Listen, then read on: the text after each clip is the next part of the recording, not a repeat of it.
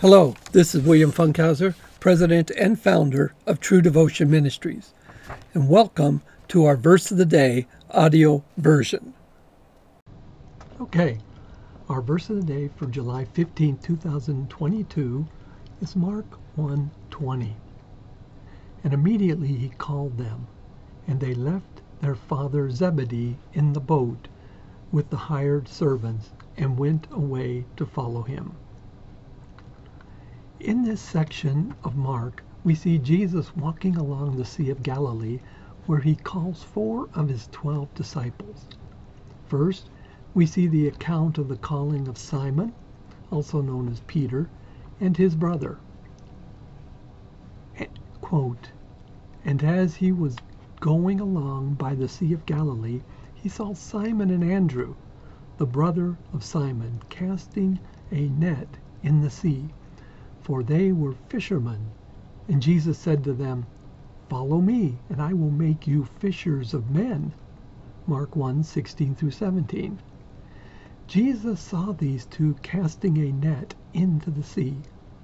Jesus calls out to them, saying, quote, Follow me, and I will make you become fishers of men. Mark 1:17. Now this was similar to the Jewish practice of pupils toward their teachers. According to rabbinic literature, quote, a pupil sometimes goes after his teacher, i.e., joins him on his journey and maintains a respectful distance behind him. The following thus displays the pupil pupil's deference for his teacher, his personal commitment to him, and his desire to learn the way in which the teacher handles the concrete problems of his journey through life. Unquote. Sounds like what Jesus' disciples were to do. So, how did Peter and Andrew respond? Quote, and they immediately left their nets and followed him. Mark 1 18. Next, we see a similar story regarding James and John. Quote, and going on a little farther, he saw James, the son of Zebedee, and John his brother, who were also in the boat, mending the nets. And immediately he called them, and they left their father Zebedee in the boat with the hired servants and went away to follow him. Mark 1 19 through 20. Again, we see James and John are in a boat, but instead of casting their nets to catch fish, they were repairing their nets in preparation for casting them. It was a common practice to repair their nets rather than buying new ones if possible. And notice what happens. They also left immediately and followed him. Now I want to point out a few important ideas here. First, these were not common people. They were these were not people with fancy credentials. Those these were common men, and Jesus met them as they labored as common men. Jesus chose these disciples not for who they were, but for what Jesus could do through them. Theologian Warren Wiersbe had this thought, quote, Surely the good qualities of successful fishermen would make for success in the difficult ministry of winning lost souls. Courage, the ability to work together, patience, energy, stamina, faith, and tenacity. Pro- professional fishermen simply could not afford to be quitters or complainers. And with this invitation, Jesus demonstrated what Christianity is actually about. At its core, Christianity is not about theological systems, rules, or even helping people. It is about following Jesus. Now, Jesus used his followers to accomplish his desires.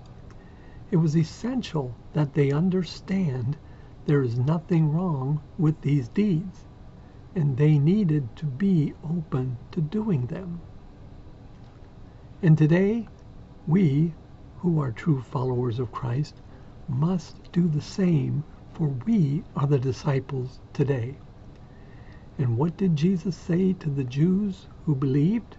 Quote, Jesus therefore was saying to those Jews who had believed him, If you abide in me, my word, then you are truly disciples of mine, and you shall know the truth, and the truth shall make you free.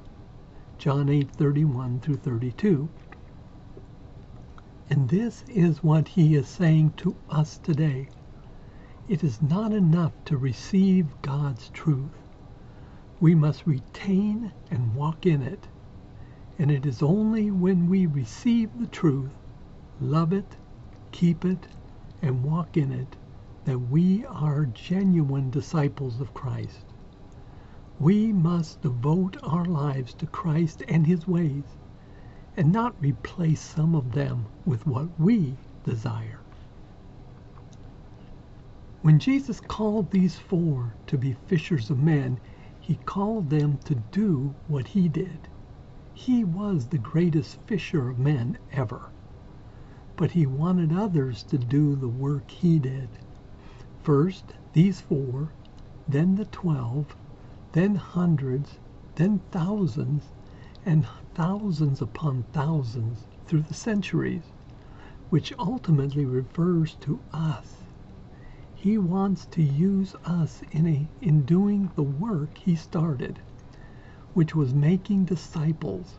Quote, Go therefore and make disciples of all the nations, baptizing them in the name of the Father and the Son and the Holy Spirit, teaching them to observe all that I commanded you, and lo, I am with you always even to the end of the age. Matthew 28 19 through 20. And he is not saying we are to do this alone.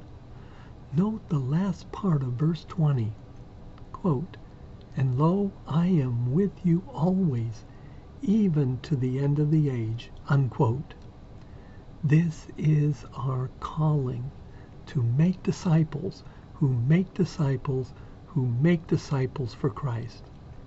Let us go out there and reach out to everyone, declaring the truth and helping them learn how to do the same.